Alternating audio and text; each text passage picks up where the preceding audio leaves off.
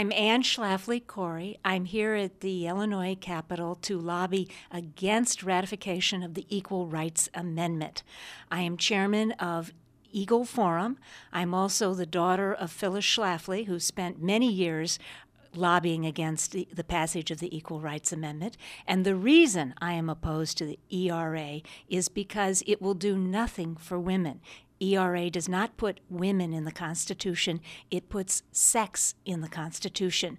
And sex is both a noun and a verb with a lot of different meanings. And ERA is a poorly word- worded amendment which will have grievous harm to our country if it is ever recognized as a part of the Constitution. And so you're wearing a, a, sticker with a, it looks like a stop sign, but it says stop ERA. And then it's got the added again.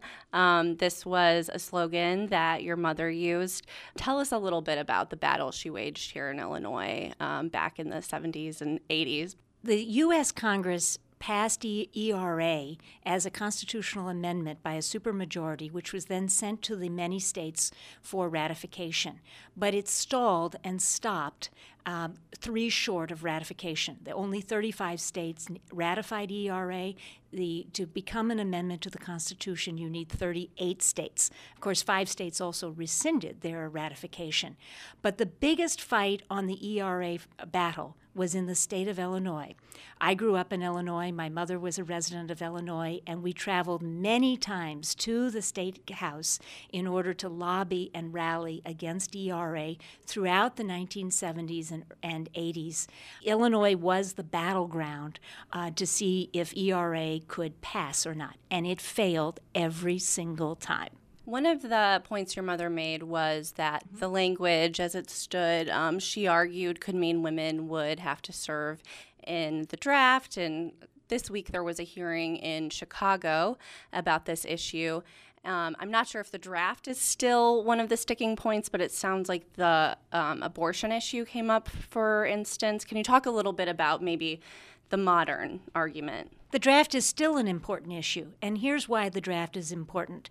Yes, women have more roles in the military today than they did in the 1970s, but if there is ever the reinstitution of selective service, which is the, to draft young Americans to uh, fight our um, battles, there if ERA is in the Constitution, it couldn't just be whoever wants to join the military. It would have to be equal, and it would have to be equal numbers of men and women who would be drafted by selective service under the provisions of ERA, which has no exclusion, no, no exceptions are allowed in this amendment. And in terms of military combat, you do not get a choice as a soldier as to whether you're sent to combat or not we have not solved the problem of war. There will be wars, our country will fight wars, and there will be young Americans who will have to fight our wars. And do we really want equal representation of women in the military, in our front lines? And as for abortion, can you speak to that? As long as the taxpayer pays for medical treatments. How can you discriminate and say taxpayers should not pay for abortion procedures?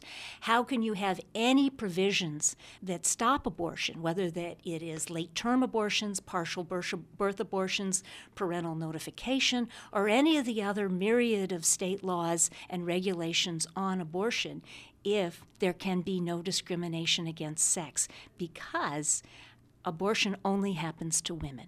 And so the Eagle Forum, which you represent, which your mom helped found, she, was she the sole founder? Well, my mother founded Eagle Forum as an organization with a group of like minded other women uh, and men who were interested in the values of not only stopping ERA, but the pro family values of uh, and conservative values.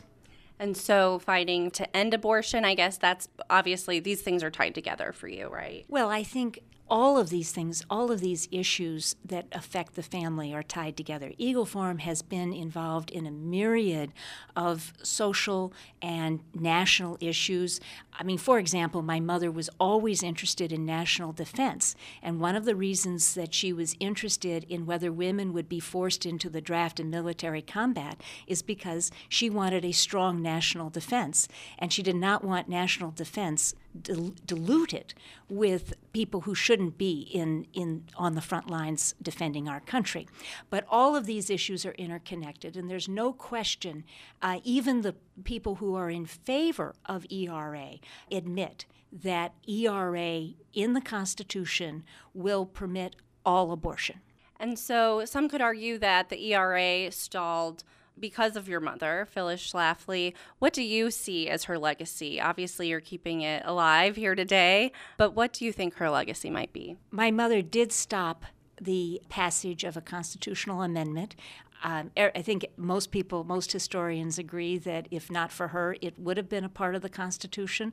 But what her legacy was is to inspire countless thousands of women across the country, women who were a part of the silent majority, who never thought of themselves as lobbyists or citizens to lobby their legislators. She inspired countless women to get up, get out, go to their state capital, lobby, and and actually make changes for what they believed in. And that is a powerful legacy. I'm Rachel Otwell speaking with Anne Schlafly Cori, who's with the Eagle Forum, an organization that says it focuses on promoting family values. Her mother was instrumental in stopping the Equal Rights Amendment from reaching ratification. Much of her efforts were focused in Illinois, where there's still a current fight to pass it, even though the congressional deadline was back in the 80s. The ERA language says rights should not be denied on account of sex. And for those who don't have a problem with that idea, what would you say? There are fundamental differences between men and women. And the, the no exceptions of ERA, because it says equality of rights under the law shall not be denied or abridged on account of sex. There's no asterisk or exception allowed in that. So there's still today countless common sense laws that we have that distinguish differences between men and women. So, for example, do we really want to put our prison populations together with men and women? Do we want to say that you cannot, you can no longer have a women's shelter that's just for women?